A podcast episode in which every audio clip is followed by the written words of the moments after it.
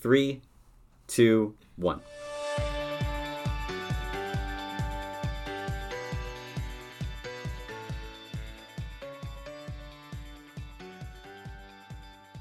Hi, welcome to Pinellas County Schools Foundation of Literacy podcast, professional develop brought to you by the ESE department.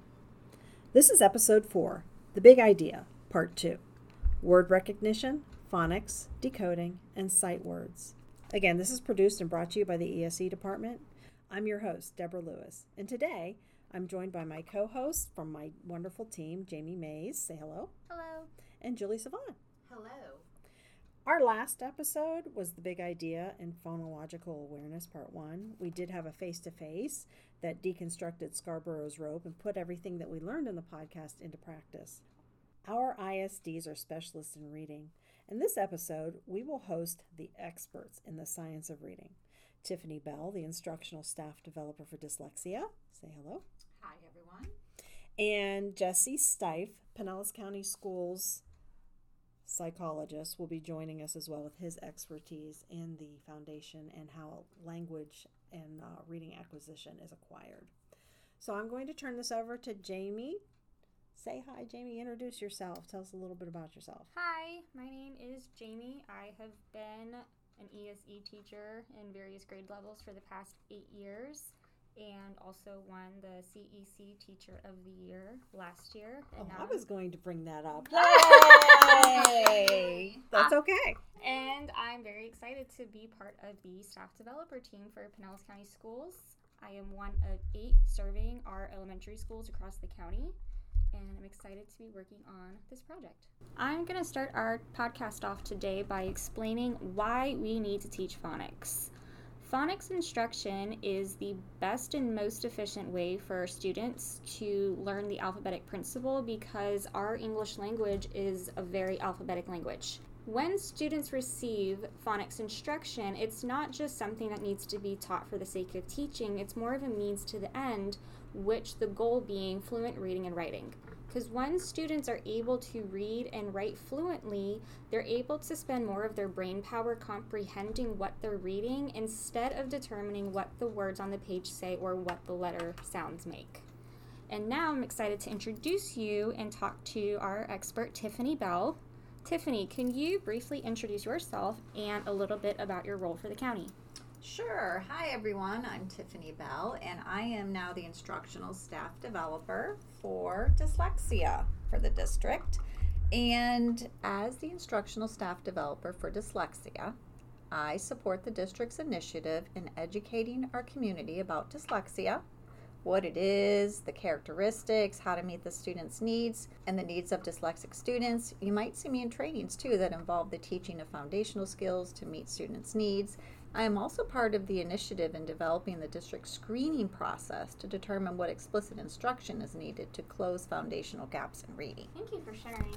Now, could you explain to us a little bit about what is dyslexia and the importance of building automaticity? Oh, yes. Okay, so I always like to begin by just covering basic pieces. So, really, dyslexia is the most common type of reading problem, and it likely affects about 20% of the population and represents about 80 to 90% of all those with learning disabilities. And so, you know, unfortunately, there are many myths about what dyslexia is and what people think dyslexia is. So, one of the most common myths I hear is that people with dyslexia see words or letters backwards.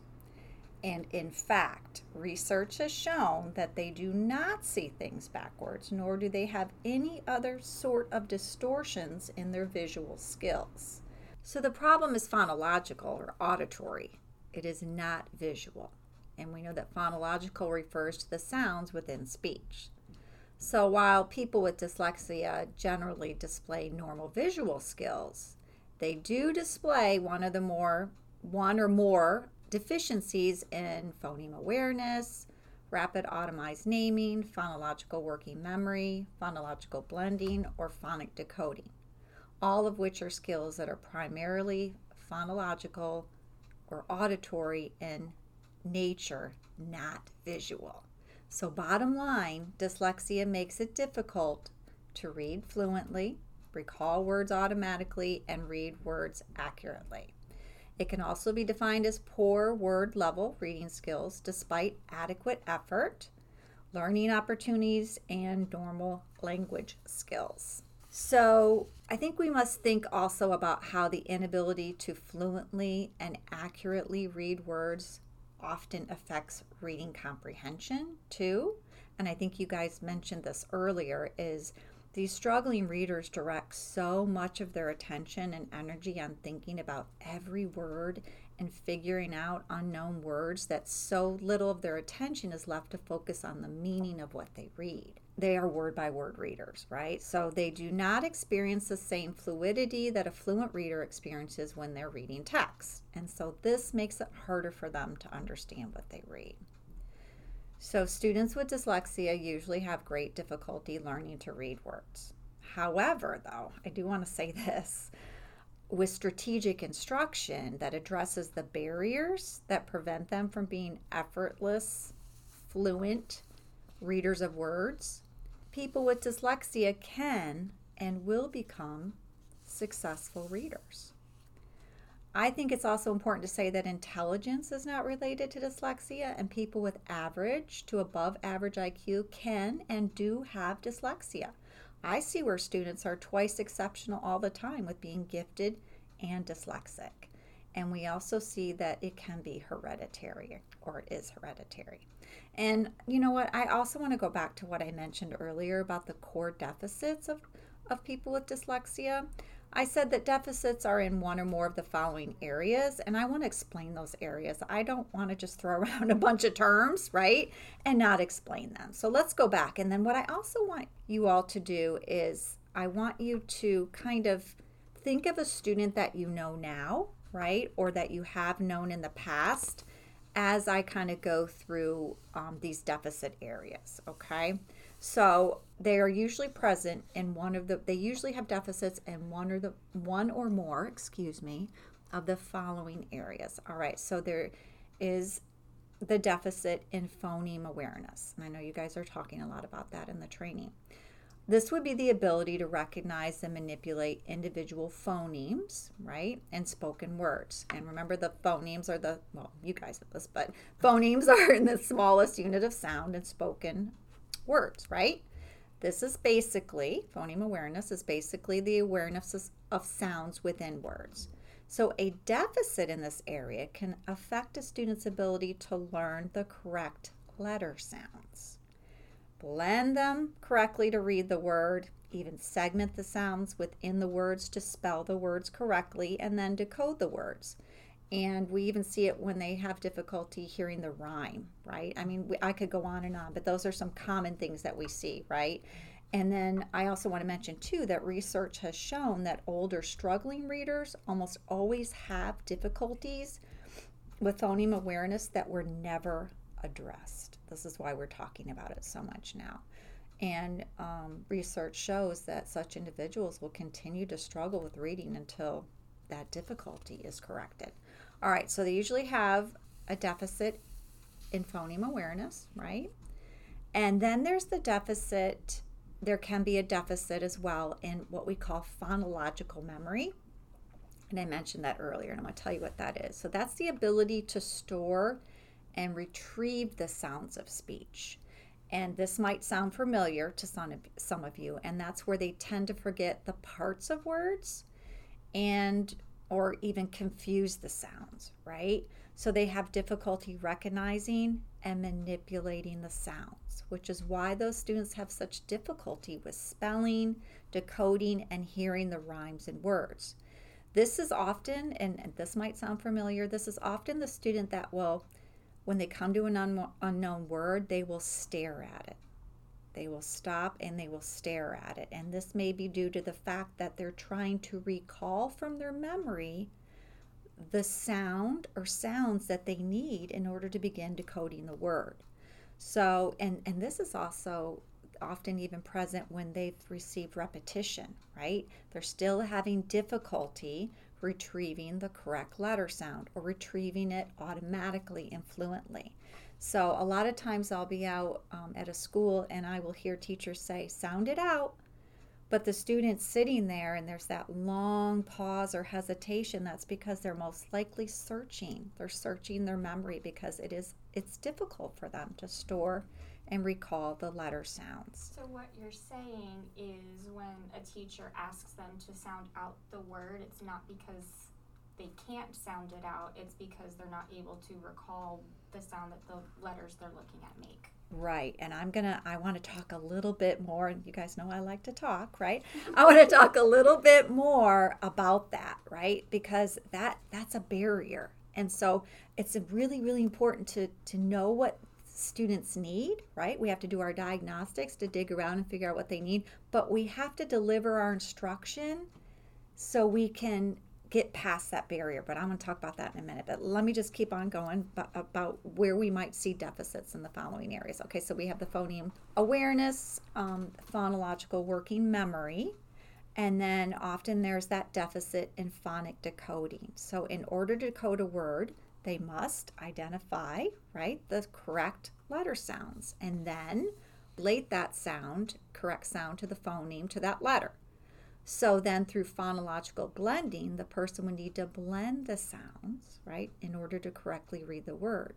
A person with dyslexia has great difficulty with this process. And this might sound familiar with some of your students or the student that you're thinking of. So even though they've received that intervention in that area, they still continue to have difficulty with this. So as the teacher, it is necessary like I said, sorry I'm repeating myself, but I like to do that. You guys know that. Just kidding. As a teacher, it is necessary to figure out where the deficits are and then teach to the deficits, right? So I know that you guys are all going over the um, diagnosing of what students need, right? But I also want to talk about another area, which is the barriers, right? They're sometimes present, right, in our instruction, and we have to, or with our students, and we have to be mindful, I think, of those barriers and what we have to do when we deliver our instruction. We have to be conscious of them and deliver our instruction accordingly. So, when a student struggles in a particular area, like remembering sounds, blending sounds, and segmenting sounds within words, which affects their ability to code words accurately and fluently, even with intervention, how are we going to address the barrier of remembering the sounds, right, and getting them mm-hmm. to apply it fluently? You did ask me about automaticity, right? Mm-hmm. Okay, so yeah, I like to talk about this too. So let's talk about automaticity, right? Our end goal for our students who struggle to read words should be that they become effortless, fluent decoders of words. That's our end goal, right? They do it unconsciously, just do it fluently. I just want to say this first. Without automatic letter sound skills, right? Orthographic mapping is impossible. Letter sound skills are not optional for permanent storage of words, they are essential. I constantly see students as old as third grade that are still, and even fifth grade or older, that are still not able to automatically recall short vowel sounds. And so that's a barrier, right? Even if we know that they need particular vowels, we have to know what are we going to do in our instruction to address that barrier. So, one of the things that I always did in my practice is once a student had mastered a given letter sound, a letter sound, a digraph, or especially our vowel teams like A, I, E, E, once they mastered that sound and I had taught it, it went on a card. It went on a card and it was part of my daily warm up where I was exposing them to that sound to build their automaticity, right? To build that automatic, effortless recall. So that when they went to decode the unknown word, they didn't stop and start the process of trying to search their memory, right? So that's something we can do to build automaticity. And so hopefully that will help the student who is sitting and staring at the word and, and not able to retrieve or recall what they need to do to decode. Earlier, I shared that students with dyslexia have a weakness with phonological memory, which causes weak decoding skills. The letter sounds have got to be readily available to them so they can begin the act of blending them and blending them together so they can decode the word. So, again, I think best practice is to think about the barriers that your students struggle with that prevent them from becoming fluent decoders and then again deliver your instruction so that your student is able to fluently decode words. And you've got to know what they need. We just need to know how to deliver it. Even something like let's take a look at a student who's having difficulty blending sounds, right, within words and getting the correct word. The student that blends the sounds, like for the word map, they might say mm, and says mass. If they're having difficulty with blending, you could practice, extensive practice with that, blending the sounds, right? Even almost like a blending drill. I think UF has that on, up on their website, the blending drills. So, again, that barrier of they're not hearing it, they're not able to blend. Let's practice the blending. Also, I, I always talk about this, and this is a big one. It's important too, I think, to be mindful on how much your student is applying what they are learning in text, right? So often, our students that struggle the most with reading are reading the least. That is for obvious reasons, right? What is difficult isn't much fun. So, how much access do they have to text on their instructional level that's going to reinforce what they're currently learning in small group? That's a barrier right? How do students who struggle to read text become more fluent in their reading if they're never reading? This is where as teachers we have to address the barrier and think about what can we do, right, to solve this. So, just something that I've always done is I like to explain to students that we have a reading muscle, and some of you have been in my trainings, you've probably heard that. Your reading muscle can't get stronger if you never exercise it, right? Like any other muscle, it has to be exercised. So, so exercise, like when we exercise, it's based on what we need and what's right for us, right? So we don't exercise our muscles. Well, I'm not going to exercise my muscles with 200 pound weights, right? If I can only lift 10 pounds. If we need to exercise our arms, we don't exercise, do exercises that work only our legs. It's got to be the same with the reading. Struggling readers must exercise their reading muscle with strategic text that reinforces the skill that they're learning. Codable text, I like decodable text or passages are a great way to accomplish this. Let's say if your focus in your reading group is the vowel team AI that says A, then your decodable text should be loaded with that spelling pattern, that AI that says A pattern. This is going to build automaticity and fluency you're not going to see the same progress if they're just interacting with the skill in isolation when they're at the table. They have to engage with text. Work the muscle for best results. Doing fluency activities with that text would also be beneficial. Our struggling readers don't often get to experience reading text the way a fluent reader does. So often, their impression of reading is that it's laborious, it's tedious, and that it represents failure. They may even be reminded of that every day. That is a barrier. I say provide them with opportunities to engage with text on their level in a positive way. We've got to flip it around, turn it around, and make it positive. Allow them to experience the fluidity that we fluent readers all have. For each negative experience with text, replace it with a positive experience so they too can feel what reading fluently feels like.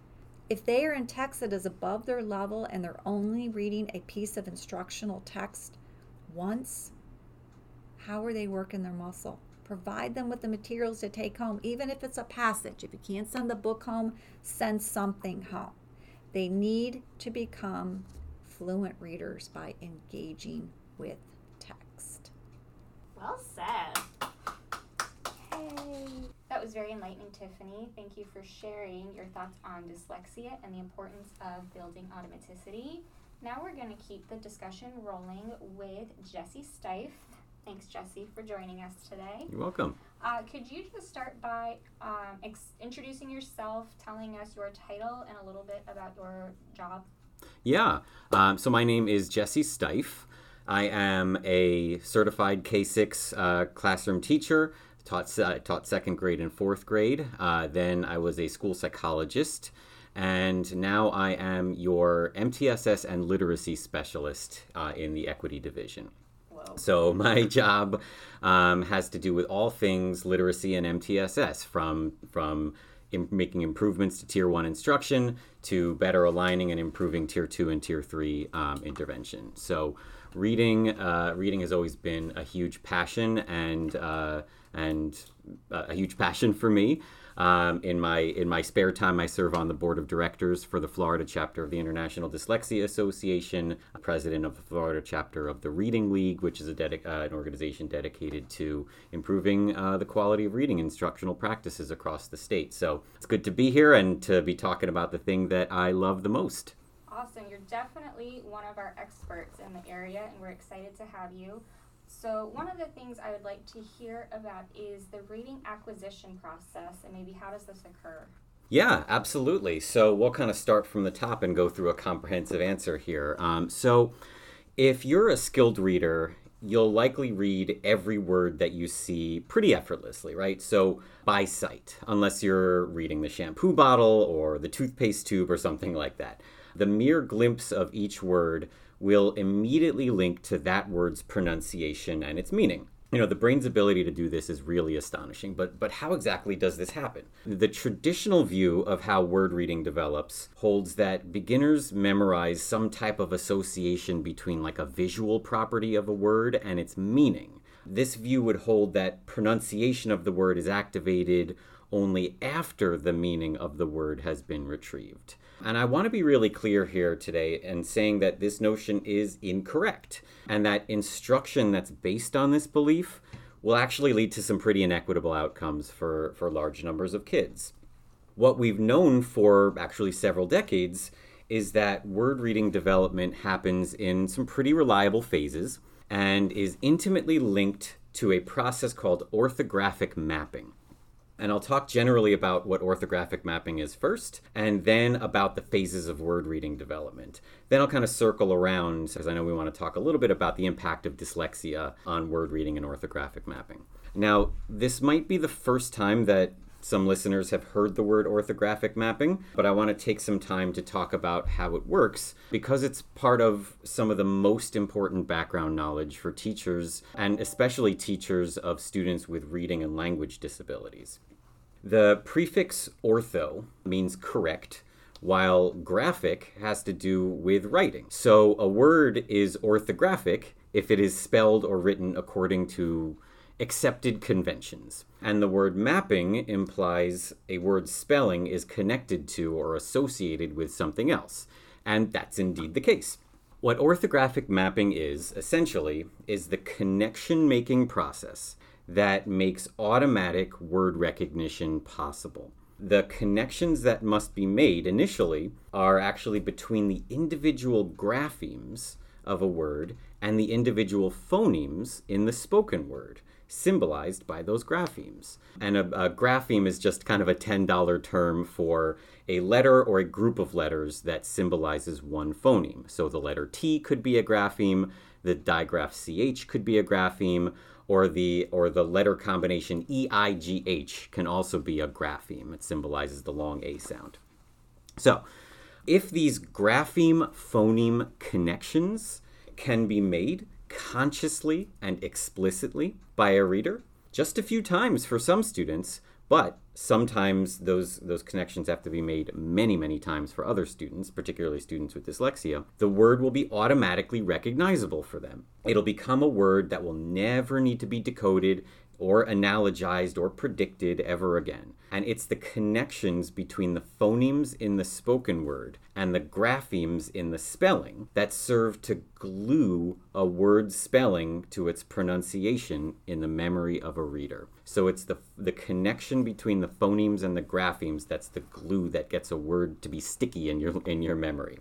Now, because we have to make connections between individual spoken phonemes and the letters that represent them, clearly orthographic mapping depends in part on students' phonemic awareness skills and their letter knowledge. So, orthographic mapping will begin to occur between spoken words and written words as long as some non negotiable prerequisite skills are in place. And I want to be really clear in saying that far and away, by a mile, the largest factor that determines whether or not students have these prerequisite skills is not anything that has to do with an inherent characteristic of the learner, but it has almost everything to do with the instruction and how explicit and systematic it is. And so here are those prerequisite skills.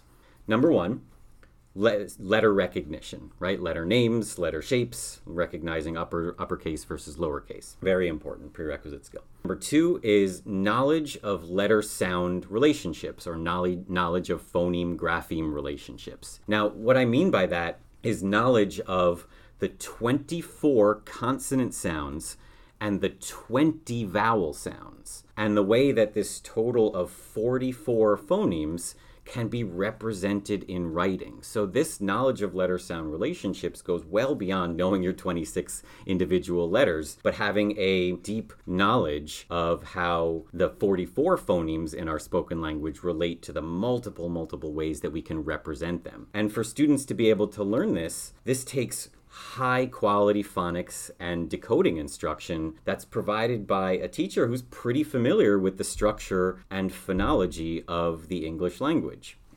Now, the third prerequisite skill is the phonemic awareness skills that are needed for decoding or sounding out and spelling words. You know, specifically, we when we think of phonemic awareness, we think of blending of separate phonemes to form whole spoken words, and segmenting whole spoken words into the, into their separate phonemes that contributes to spelling. There are other sorts of phonemic awareness exercises like phonemic manipulations, deletions, substitutions, and these are all excellent ways of teaching phonemic awareness. I think of something like a word chain, using letters to teach phoneme manipulations, and that's one of those are one of some of my favorites. And the final prerequisite skill for orthographic mapping to occur is practice. Practice, practice, practice decoding and spelling large numbers of words. There's no substitute. The best instruction allows for the introduction of phonics patterns in a systematic process from simple to more complex and allows students the opportunity for structured and cumulative practice of those instructed patterns. And so that's kind of my start to finish, very, very quick rundown of, of orthographic mapping. And joining us now is Julie Savon, another member of our ISD team. Welcome, Julie. Uh, hi, Jamie. Thanks. Um, this is Julie Savon. I am part of the ESE elementary team. I was a classroom teacher for 12 years, and I did spend a couple years in VE Resource. So, thank you for joining us. Hi, Deb. Hi, Julie. Actually, Julie has been here for all the interviews, so this is the first time she's speaking. We're so glad she's going to contribute to the conversation. And I did enjoy Jesse's piece. I always feel smarter when I leave Jesse. So now we're going to get into talking about phonics instruction. And uh, we want to help children acquire alphabetic knowledge and use it to read and spell words. Now we're going to talk about phonics instruction, what it is, and to help children acquire alphabetic knowledge and use it to read and spell words. Phonics instruction should be systematic and explicit, and it's important to plan and implement effective phonics instruction in that way. Now, when you do it systematically, phonics instruction is teaching a set of useful sound spelling relationships and is clearly defined carefully selected, like use the data that you have. What are they good at? What can they accomplish? What are they lacking? And using it in a logical sequence. So when you're doing phonics or decoding and you take, say, a core phonics survey and the child has their short A, their short ah, their short uh, but they need E and I, that's where you start. It's not a program where you start and flip the pages and hit every skill that is identified, you hit every skill where the deficit is. And it goes through a continuum from short vowels to digraphs to blends to R controlled to long vowels, diphthongs, and ultimately getting to the multisyllabic words. Now, explicit instruction refers to the lesson, and instruction is explicit when teachers clearly, overtly, and thoroughly communicate to the student how to do something. So it's kind of an I do, we do, you do. Watch as I explain the E sound. It's a smile sound. And you do tile building and you do a lot of like uh, symbol imagery, and then you bring it to text, and ultimately they write it and work and manipulate it. And you do that over and over and over again till the skill is honed in. So how do you get data? I know that each school is required K through 2 to use the LSAC, and that will give you a sense of what is lacking in decoding if they are lacking in decoding. Julie put it perfectly that they might have a deficit in short vowels but have their consonant digraphs and initial blends. Do you teach the consonant digraphs and initial blends? No. You go back to the deficit teach the deficit, and then move on to the next thing, which would be R controlled. So we don't live in a place where something that they already know. You can review it, you can always review it, Right. but don't live there. And you can also use that data to group kids based on who needs similar things so that you're giving each kid what they need without giving the student who doesn't need those consonant digraphs a lesson on consonant digraphs. You're, You're right. giving them the R controlled. You're right, Jamie. I know that Well, I think with any assessments that our teachers have done, whether it's LFAC, some teachers have used the core phonics survey. and that's where I was going. Thank you, Julie. Right. Words their way. yes, There- there's words a their way. there's is what is that one. called? The, The um, spelling inventory. spelling inventory. Mhm. And that's an easy one to group because you can literally use the chart and see, where they fall. these are all the short e's. These are all the And the groups are fluid because when you take the data on who knows what, once they master that skill, and you assess the students on the skills that they master, you might need to readjust those groups. So, what is your answer, Julie and Jamie, to people said that's just, you know, teachers say that's just one more thing I have to do. If In- about taking data, taking data daily on a student. Well, I think if you don't take the data, all you really have is your opinion. Oh, I so I agree. take the data and show what the student has mastery of and where the deficit is. Because if you're not teaching to the deficits, that should be guiding your instruction. And that always guided my ins- instruction. I would get very reflective and say, "Oh, he he really nailed the short A, but you know, now we're into R controlled and he really needs AR." If data is just one more thing that you have to do, I mean, like Julie said, if you don't have data, you just have an opinion. But if you're not using data, then what what's making your choices in the instruction? And even going back to our last training when we asked, like, well, what are you going to do to be the change in that child's life? Which goes circles back into the systematic piece. Right. If mm-hmm. you if you have and it doesn't matter, you might have Erla, you might have Lindamood-Bell, I don't know what else you might use, Beck, Spire. Spire. It's just good teaching to target the deficit and then use the tools that you have. You can combine and take and pick and choose to remediate that student. But taking the data is systematic because I know I need this, I know I don't need that. Here's my justification, here's my data, and taking anecdotals. And taking that data regularly, hopefully daily, shows whether or not it's working. Mm-hmm. Because if it's not working, why are you wasting your time and the student's time by giving them prescription? Like a doctor, like why would the doctor give you a prescription that's not working? And I always say it's like if if the child came to you with a broken leg and you said, "Oh, you hurt? Yes, that's too bad. Here's a band-aid." That that is what if you're not doing it systematically and you're not doing it explicitly, it is not solving the issue and their deficit. And explicitly, you can say, "Hey, you really nailed the short A. We are ready to move on. Look at this. Like you grew just mm-hmm. last week. But now what I'm going to teach you is about the AR. We're going to tile build. We're going to do the same thing in so many different ways over and over and over again and, and to tackle what that child needs. So I was talking about the systematic instruction and I kind of got the horse before the cart. So Julie, do you want to tell us a little bit in Right. more depth what I meant by that? Yes, absolutely. So, when you think about systematic instruction, research of the last 50 years has shown that there is a general sequence for teaching all these phonic elements. So, The order is based on utility as well as the ease of learning. The elements first introduced are the most consistent and occur most frequently in the English language. For example, you start out with single consonants and short vowels, moving on to consonant digraphs, long vowels with a silent E, which is that CVCE pattern, long vowels at the end of words or syllables, Y as a vowel, the R controlled vowels, silent consonants, vowel digraphs, which you might know as vowel teams, and variant vowel digraphs and diphthongs.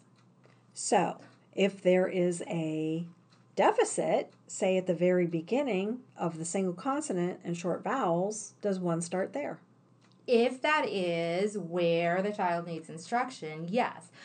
But let's say you take an assessment on a kiddo and they're in the long vowels with that silent E, but maybe they're not firm in maybe one of the single consonants or one of the short vowel sounds, then I would go back and teach that one bucket you need to fill and then go ahead where the deficits are. I wouldn't go back and teach anything that they already know because that would just kind of be a waste of time, don't you think, Deb?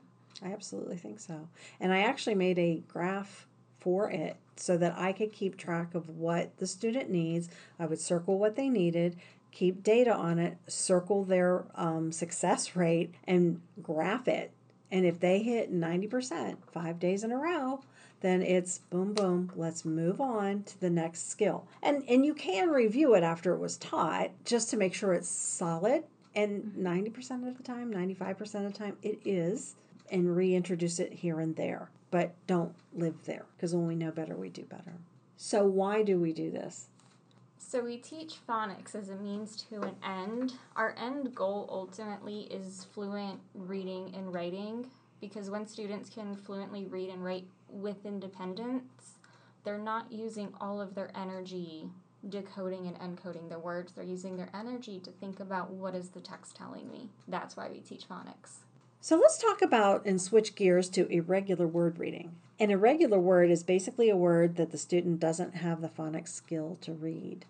So, what are irregular words and what are regular words? Julie. So, irregular words can't be decoded by sounding them out versus regular words that can be decoded by sounding them out. With high frequency words, they are both regular and irregular words that often appear in printed text. So, we're kind of basically talking about what so the high frequency words. Right. So that could be there's lots of different sources you could use for your high frequency word list. Uh, some common sources to use are the Dolch Basic Sight Words, 1000 Instant Words, or the Fry List.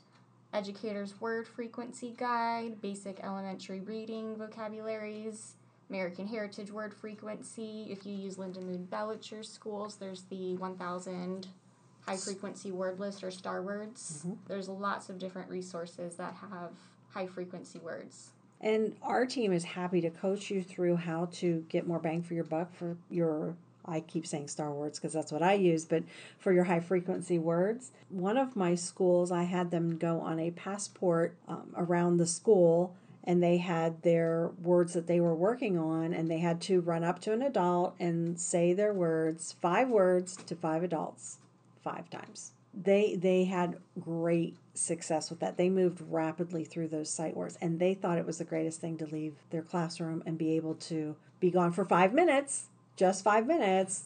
Does anybody else have routines? Like there's many routines. I know you coach some at my schools and Yes, I use I also call them star words even if I didn't use the star word list just cuz that's what I ended up calling them as part of the routine, where the student would have to, we call it take a picture, and they'd have to think of that picture in their mind of the letters in order, what they say, using stimuli, whether it's the table, the air, cardboard, not cardboard, construction paper. Oh, yeah. To write the word in a more multisensory fashion. Deb, like you were saying, even just having the kids leave the room and read it to five adults, that ties it back to what our expert said earlier in the podcast is just repetition, repetition, repetition. Sometimes repetition is not a bad thing, and they are also getting like with the passport experience, they got kinesthetic movement, so they're able to walk around and refresh their brain and have their their synapses firing, and it seemed to stick, and they loved it. It's important to provide students with explicit instruction and systematic practice in identifying irregular words. So, and one thing, and I'm sure you did this, Jamie and Julie, when you pull up the word live, it's L I V E, and that's an irregular word. So, what that might be a bad example because they could say live, but if but if the word is live and you say to them, that's what makes reading so complex. That it should say L I V E. It should say live. The E should jump over the V and bump the I in the head. But some words don't play fair. I would tell the kids they don't play by the rules Oh, that's good too. because Just don't play fair. we teach them like set AI should Mm-hmm. say A, Mhm. and That's a better example. I have Thank to acknowledge. I'm like, you're right. I did teach you that AI says A, but time. But remember, this is a Star Word in Star World. They don't play fair. They don't play by the rules. I had a kid that would go, wah wah, rule breaker. or one. The word one doesn't play fair. O N E. It should be own. Should. It should be. Wah wah, rule breaker. Maybe they make a button like the easy button. I use that all day long. So we're gonna wrap up these irregular words with some thoughts from the experts. Rollanda O'Connor said, The rewards of learning high frequency words thoroughly and reliably are smoother, less effortful reading, and perhaps a greater inclination to read independently, which in turn may also increase a student's store of instantly recognized words. Wise words. From J.J. Pikulski. If developing readers cannot instantly identify high frequency words, they are unlikely to become fluent because of the widespread presence of these words. And finally, from Wiley Blevins, children don't learn irregular words as easily or quickly as they do regular words. Therefore, children need to be taught irregular high frequency words with explicit instruction. There's that word again. Explicit instruction. Explicit instruction. Hmm. Systematic. Use the data. Otherwise, it's your opinion. Well, thanks for joining us on this episode of Foundations of Literacy for ESE Teachers. If you are participating in this podcast through Pinellas County Schools, don't forget to complete the forms prior to our face to face training. Thank you. Happy reading!